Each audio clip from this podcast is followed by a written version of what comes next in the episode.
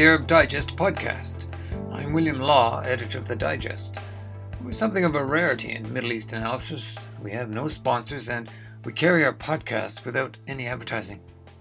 If you'd like to support a truly independent voice, why not consider making a small donation? Details at ArabDigest.org. When you go to the website, check out how you can receive our reader supported daily newsletter for two months for free. That's right, two months for free. My guest today is Dr. David Roberts, an associate professor at King's College London and a senior lecturer in King's School of Security Studies for Regional Security and Development. David is adjunct faculty at Sciences Po's Paris School of International Affairs and a non resident fellow at the Arab Gulf States Institute in Washington. He was previously director of the Gulf Office of RUSI, the Royal United Services Institute, in Doha. Columbia University Press has just published his latest book, Security Politics in the Gulf Monarchies Continuity Amid Change. It's the focus of our conversation today. David, welcome to the Arab Digest podcast. Thank you so much. Pleasure to uh, talk about these things. As you rightly point out in your introduction, many have been the prophecies and predictions that the six Gulf monarchies could not in the long term survive and yet, here we are in the second decade of the 21st century, and they all look pretty robust. To what do you ascribe their seeming good health? Sure. So, the obvious answer here, the one that we get a lot, is that it is to do with the wealth of the Gulf monarchies. And that's a reasonable observation, of course. The, the general uh, significant wealth that you find around the region is a relevant factor. But Venezuela, Iraq, and Iran, you know, these are three states that should be among the richest on earth but by any reasonable metric, yet they very much are not, of course. So wealth is a factor, but is absolutely not, you know, a sufficient condition. There are other things we need to think about. And the other component, as well as sort of finances, as friendships, I suppose. The Gulf has enjoyed an array of close alliances and partnerships. We need to be careful with our language. They are not alliances, really, not for a very long time at least. Partnerships and close relations more generally with key Western states. That has been crucial. Um, and I suspect we lastly need to talk about good governance or good leadership. It's in some ways not a, a popular topic. You know, it can be seen as uh, being overly nice to these autocrats, but I think that when you look at the record, you look at the impact of someone like Sultan Qaboos, various of the Al Maktoums, Mubarak the Great, contemporary leaders, I'm sure we might speak a little more about later. You know, they have had a sometimes fairly transformative effect. Uh, and in the round, we can criticize them for various bits and pieces, for various policies we don't like. But in the round, in terms of forging contemporary, developing, highly developed in some ways states, they've done a surprisingly good job. So it's a confluence of those factors uh, I would describe, you know, in the first instance at least. The Arab Spring hit Bahrain the hardest, and it certainly rocked the other monarchies as well. So, overall, how do you rate their handling of the challenges? And have they emerged from the Arab Spring much stronger than before the events of 2011? So, as you know, you know, you, you speak specifically of Bahrain, and we need to kind of break this down in many ways because, you know, we casually speak about the Gulf doing X or Y, responding to what one crisis or another. And uh, as you'll know um, as well as I do, we need to differentiate our response quite a lot because different monarchies are often really quite different. So Bahrain specifically, well, absolutely shaken profoundly by the Arab Spring, at least, um, and we see it's a, a heavily securitized response from the perspective of the government that were concerned with stability. That it was an effective response. The retort to that, you know, is reasonable to question whether their securitized response, trying to police speech, trying to control civil discourse more generally, trying to control which groups, which actors can and cannot take part in in politics. You know, we can argue that the, those are problematic issues in the medium and long term, um, and we can make cogent arguments about that. But the fact remains that Bahrain has been a well, how do we describe it? I mean, without doubt, uh, we, we, we ought not describe it as blissfully peaceful or, or something like this. There is a, a fair amount of bubbling under the surface. But broadly speaking, I think Bahrain has presented a, a, a comparatively, uh, and 10 years on, or a few more than 10 years on, you know, a surprisingly resilient response to the spring.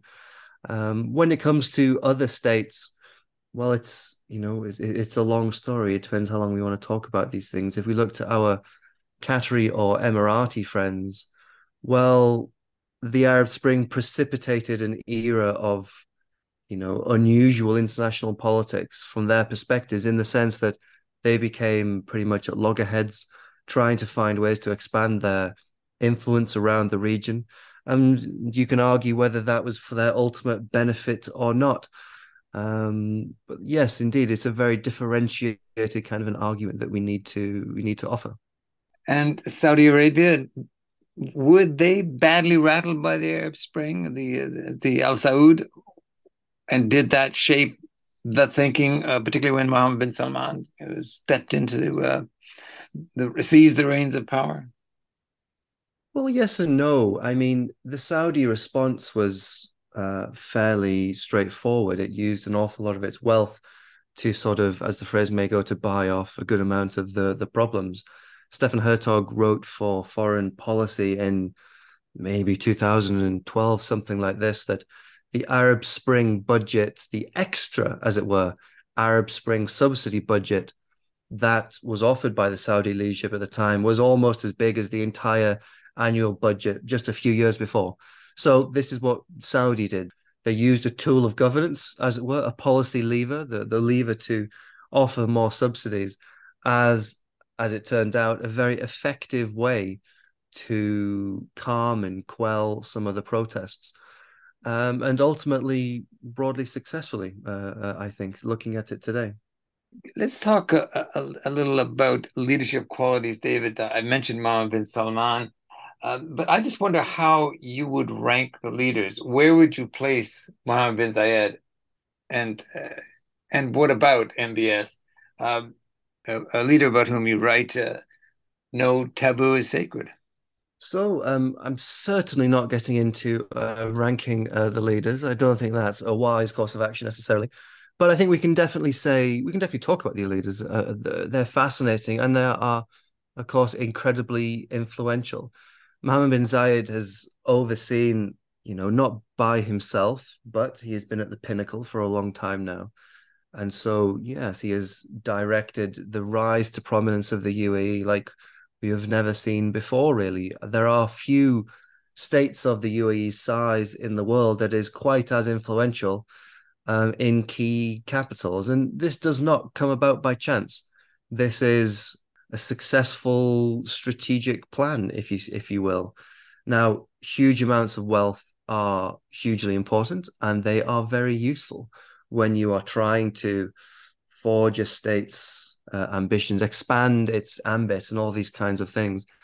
But you know, wealth is just one component. Wealth can be spent incredibly badly at the same time, and so there's a certain allyship between having financial resources and a careful strategic plan about how to deploy them. And on a sort of geopolitical level, I think we can say that Mohammed bin Zayed has been a successful leader for the UAE, uh, expanding the influence of the state. You know, just I mean that, that that's what it needs to be measured on. I guess is you know reflecting on whether the leader has improved the it's not the reputation per se, but that's an interesting kind of component.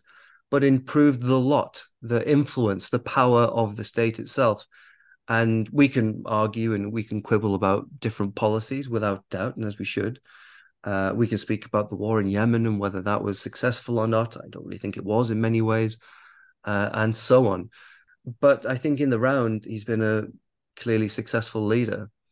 You also mentioned Mohammed bin Salman just across the road, um, across the desert uh, in in the kingdom, and he's been a fascinating leader. And one interesting thing, you know, for for the book, I kind of it's went back to history a little bit to sort of re reconceptualize to look again at the history of the monarchies in various sectors political social military economic and environmental sectors and when you go back to the history the, the context you do see the proverbial Mohammed bin Salman arriving in different states many years before Sultan Qaboos in Oman you know he had exactly the kind of systemically shocking, taboo breaking um, impact on Oman as Mohammed bin Salman is having today.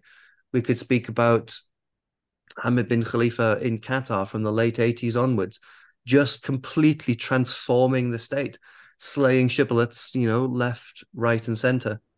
And so the Gulf is an area where we have seen this archetype of a leader before. This often young leader comes to power, has some amount of resources, sometimes a lot of resource at his hands. It's usually a man, of course. Um, we could speak about Sheikh Moza or something in the Qatari context, but it's basically men that we're speaking about here. And they see the world differently. Another quintessential example here, again, is in Qatar with Hamad bin Khalifa compared to his father, Khalifa bin Hamad. You know, they had just comp- diametrically opposed answers. You know, if the question is how do you secure the Qatari state, the father, grandfather of today's Tamim, Khalifa from 1972, he wanted to secure Qatar by almost de facto hiding under the auspices of Saudi Arabia. So, how do you secure the state? You kind of hide away a bit, and that's coherent. It's a legitimate response. But as we know, um, Hamad just had a fundamentally different set of ideas and he implemented them across the spectrum. And this is kind of what we have with Mohammed bin Salman in the kingdom. Just, yeah, taboo breaking, all those kinds of cliches. It's it's true. And the interesting thing here, I think, for those interested, those of us interested in the Gulf and for researchers in the Gulf, is to think a, a, bit about epistemology, if if you will, and, and bear with me for just a second or two. But what I mean is, when we want to understand what is transpiring today in the Gulf, and we you know we implicitly we go to sources that we think will tell us information we go to individuals we go to books but we also go to long held understandings in many ways heuristics trying to simplify complexity we had these ideas and sentiments have built up. So, you know, 20 years ago or whatever, we were all writing about the prominence of the Sudairi Seven, you know, this elite clique within the Al Sauds. And we were saying about how very significant and very important they were.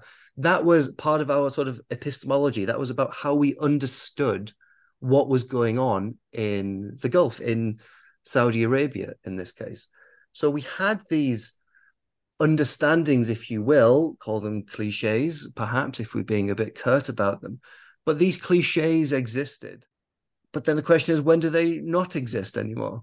When does someone like Mohammed bin Salman come along and just, you know, slay these shibboleths?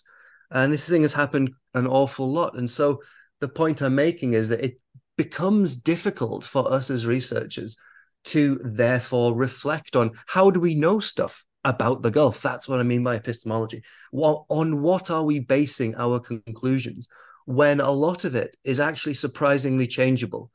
And that's just an interesting question. I know it sounds very esoteric and academic, and it is, of course. But again, if you're running a business or you're running a government department and you're engaging in the Gulf, you know, you are looking for these tropes and understandings, as it were. And like my point is that these things are are chopping and changing quite a lot, and it's difficult to get a handle on it.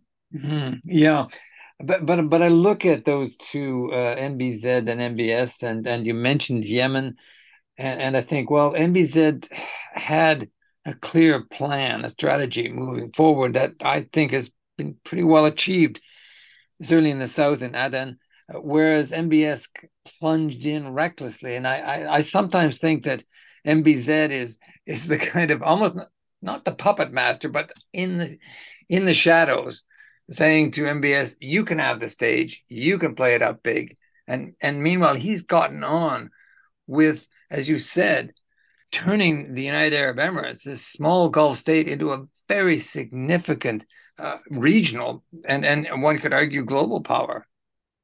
Yeah, there are elements of truth there, without a doubt. I mean, I think that you know the last few years has been Mohammed bin Salman trying to do very similar things. We can go to issues that seem a bit trivial, like golf or whatever it may be, but these are efforts, these are methods, these are ways that Saudi Arabia wants to inculcate itself into a variety of industries around the world to really sort of recalibrate, to reframe in many ways what the state is up to.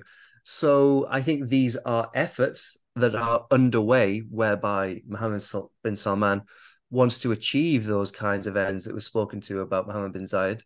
Whether Mohammed bin Zayed has been more successful in a shorter range of time, plausibly, definitely, maybe. Depends on your your metrics, I suppose. I mean, he's been in charge for an awful lot longer. You know, the Emirates is a small, comparatively nimble ship compared to the unwieldy, well, I guess we should say oil tanker that is Saudi Arabia. And so one of the advantages that you get with smaller states is like I say, you can be a bit more nimble. You can have a bit more direct control as the leader in putting people into different positions and directing them and so on and so on. Whereas with a comparatively behemoth state like the kingdom, then you have, I suspect, less kind of direct control. Now, that's something that Mohammed bin Salman has been trying to replicate with various um, endeavors that he undertook with the streamlining of Quangos many years ago into an economic and a military committee, a security committee, which he controls, and the likes. So he's undertaken methods, as it were, to uh, get a bit more control. But still, um, it's Kingdom's more of an unwieldy beast, I think, than the UAE. You're listening to the Arab Digest podcast with me, William Law, and the Gulf security analyst, Dr. David Roberts. You've probably noticed, or maybe not, that our podcasts have no sponsors and no advertising. We are a truly independent voice on the Middle East and North Africa. Would you like to support that voice? If the answer is yes, please consider making a small donation.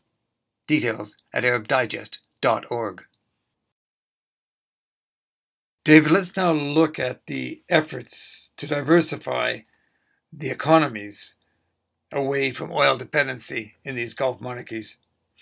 How well is that going, and is there really enough urgency in ending the addiction to oil? No, it's the perfect question. Um, so, if I ever get the time, among many, you know, fascinating ideas that I've got, I would love to sort of look in more depth about this very specific question about diversification and about the concept of non-oil income. So if we look at the the reports from you know the IMF or whomever, there are non-oil income segments, and we can see that they are rising and falling. Sometimes we can see the comparative percentage they make up uh, of Gulf GDP, the economy more generally.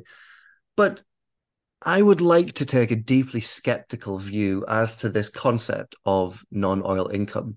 You know, my provocative working title is Does non oil income exist um, in the Gulf? Just because you spend $100 at a posh hotel in Doha, is that non-oil income? You know, if you're not there, if you, if you ostensibly have nothing to do with the hydrocarbon industry, you are putting hundred dollars into the hospitality industry in Doha to my mind, that is not a particularly useful metric of non oil income because how far away is the individual or the institution that is paying for the, all of this away from the oil and gas industry more generally? And I'm very happy happy for someone to put me back in my box here. And I think in the likes of Dubai, we do uh, quintessentially see more organic industry that is comparatively unlinked from hydrocarbons. Uh, when we say that, we need to remember the bailout of 2008, 2009, and such, nevertheless. But this is an open, I think it needs to be an open question at the very least about trying to understand in a little bit more of a forensic way and thinking about the utility of our terms. when we investigate these things like non-oil income. And I just offer one other quick sort of example. So, in the aftermath of the Gulf blockade, Qatar um, invested heavily in its dairy industry, as you'll remember, in Baladna, this company, you know, our our land, our country. We saw Qataris, uh, Qatar Airways flying uh, Holstein cows over to Doha, the indigenous production of dairy products and the likes. So it's successful. It's it's a it's a viable company going to this day. But I guess my question would be, what are the layers of subsidies inherent and involved with Baladna, with that pint of milk that comes out of the end? So subsidized to begin with, sure, many industries are, of course. But what about the water? How subsidized is the water? How far away or close is Baladna to paying a meaningful price for the water that it extracts to run this dairy industry? And you know the, the the tax burden and whatever other subsidies are, I suspect, basically hidden in the business model.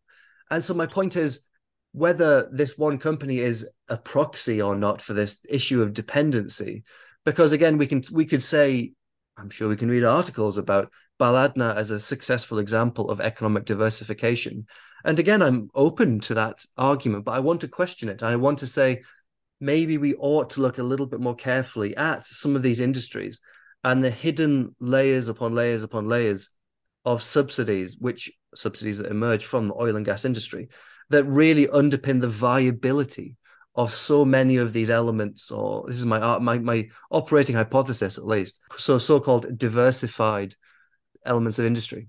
Yeah, that that's very interesting, David, because as you say, those subsidies are coming from gas, and in the Qatar's case, they're coming from oil, and and they are huge subsidies. The efforts, for example, to develop military industries in Saudi Arabia and the United Arab Emirates, the underlying structure is really based on hydrocarbons.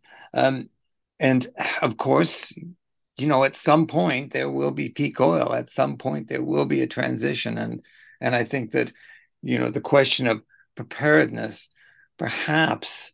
Uh, because these these uh, states like to talk a lot about uh, how much they're diversifying, how effective their non-oil revenues are are moving along quite briskly.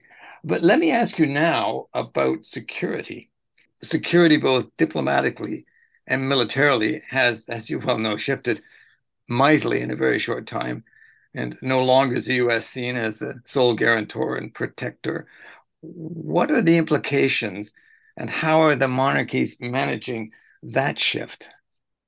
No, it's a sensible question. It's a good question. So when I speak about this, I find myself speaking about the 14th of September 2019 quite a lot. So, as you'll remember, that's when various drones and missiles from, we assume, Iranian proxies winged their way unopposed through various layers of missile defense systems and struck with fairly stunning accuracy oil refining uh, plants in Saudi Arabia, notably Khurais and in particular Abqaiq. Abqaiq being the kingdom's and therefore the world's largest um, oil refining installation. And the satellite footage was was was astonishing. You know, the pinpoint um, accuracy, almost at the same angle on, on on a lot of the infrastructure there, and that took it out for a comparatively short period of time, actually. But nevertheless, I think this is a fascinating sort of example to think about because this is in some ways the sum of all fears. This is, or that was, precisely the reason that Saudi Arabia has been investing in its extremely difficult relations with the US for 70 odd years, investing financially heavily, but diplomatically in this tightrope in this tricky set of relations that have spanned presidents and kings. And it was to prevent Iran, as it were, as, as it's often perceived, from attacking the oil infrastructure. And yet, here is precisely that kind of an example. And so I see 14th of September 2019 as an absolute inflection point in contemporary Gulf security. I think we'll look back and we'll talk about pre and post Abqaiq. I think that the realization that American, you know, power, whatever you want to describe it, military power or otherwise, it did not deter. American technology did not protect And then what did President Trump do? I mean, precisely nothing. You know, the the, the absolute nothingness that came from these vastly important American relations, I think, was a moment of hideous clarity for leaders in the Gulf. So that is the date when I think the urgency of this understanding of precisely what America will and critically will not do for you, when that was really driven home. And so, kind of subsequent to that, I think we've seen obviously mounting difficulties in the US relationship with uh, many Gulf monarchies. We have seen this slightly more overt attempt to diversify politically and to a lesser degree security wise, if you will, to you know again further internationalize Gulf security. I think of this as more of a mosaic approach to security in the sense that China is not going to replace the US or anything like that. No one is saying that. No one, no one thinks that. Whereas you will have more of this patchwork. Uh, so Chinese missile forces are increasingly in the region, I guess. I mean, they've been in the, in the kingdom since the 80s, but we've seen more Chinese missiles appear in the region. We've seen Chinese drones in the region. Add to this forces from Turkey and Qatar, uh, the UK, France, and so on.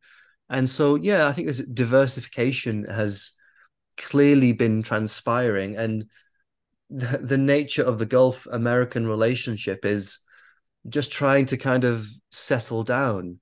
And the, the last thing I'll sort of say here, I think that I see this, the dynamics here, as something of, as I've described, as a protection curse. In the, what I mean is that, you know, we all know what the resource curse is. This is the reliability that we have found in contemporary history, whereby if a state has a good amount of a particular mineral or something like this, where this is oil, timber, ores, whatever it may be, um, it has a, a good amount of a natural resource. I mean, that should be a good thing, and one would expect that to be only bountiful. But there are a surprising amount of negative elements, externalities that come with that, often in the socio-democratic space. And so this is the protect the the resource curse. And so I try to borrow this idea and talk about the protection curse, whereby you have the overabundance, it seems, of a good thing. You have apparently, theoretically, a large amount of American security engagement in the region, boots on the ground. But there's a curse element. This thing that looks good actually has a range of externalities, a range of problems associated with it. And we have found that particularly in the military realm, whereby Gulf militaries often comparatively struggle to get bang for the buck, to be evidence particular efficiency, if you will. And I think the core problem, like I say, is this protection curse that Uncle Sam, if you want to blame America, if you wish, has foisted this idea that it should be a good thing, a universally good thing. But yeah, like I say, there, there, there are negative issues as well. And so these realizations are here whether this is post Abqaiq or not, whether I'm right to pin that date or not. And yeah, we are moving to this slightly new era, and we are everyone is trying to kind of feel out precisely how it's going to work out, I guess. Mm, yeah, as you say, it's becoming something of a patchwork in terms of, of security. And of course, you're quite right. The American military presence, of Fifth Fleet in, in Manama, mm. uh, and, and of course, military presence in, in Qatar as well, uh, is still very, very significant. Let me let me move on to um, this issue of uh, human rights.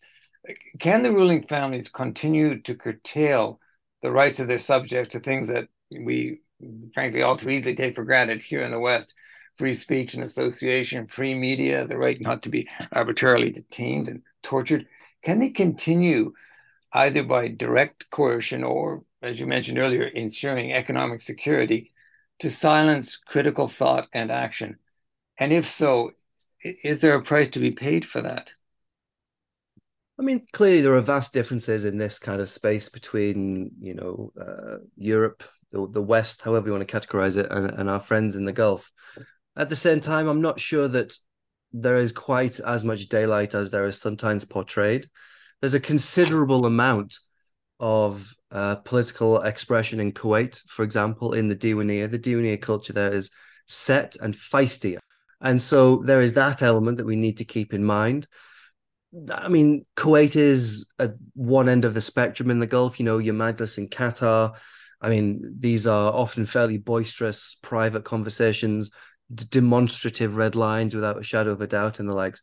I suppose my point is sometimes the situations are not quite as starkly grim as they are portrayed, but things are definitely different. I mean, I am raised in the West. I am I'm British. I think our way is the best, to, to put it in a very crude kind of a way. But I, I try to take the opinion that I don't know what's best for uh, all times and all places. Um, I think I know what's best for Britain, but maybe I maybe I don't even know that.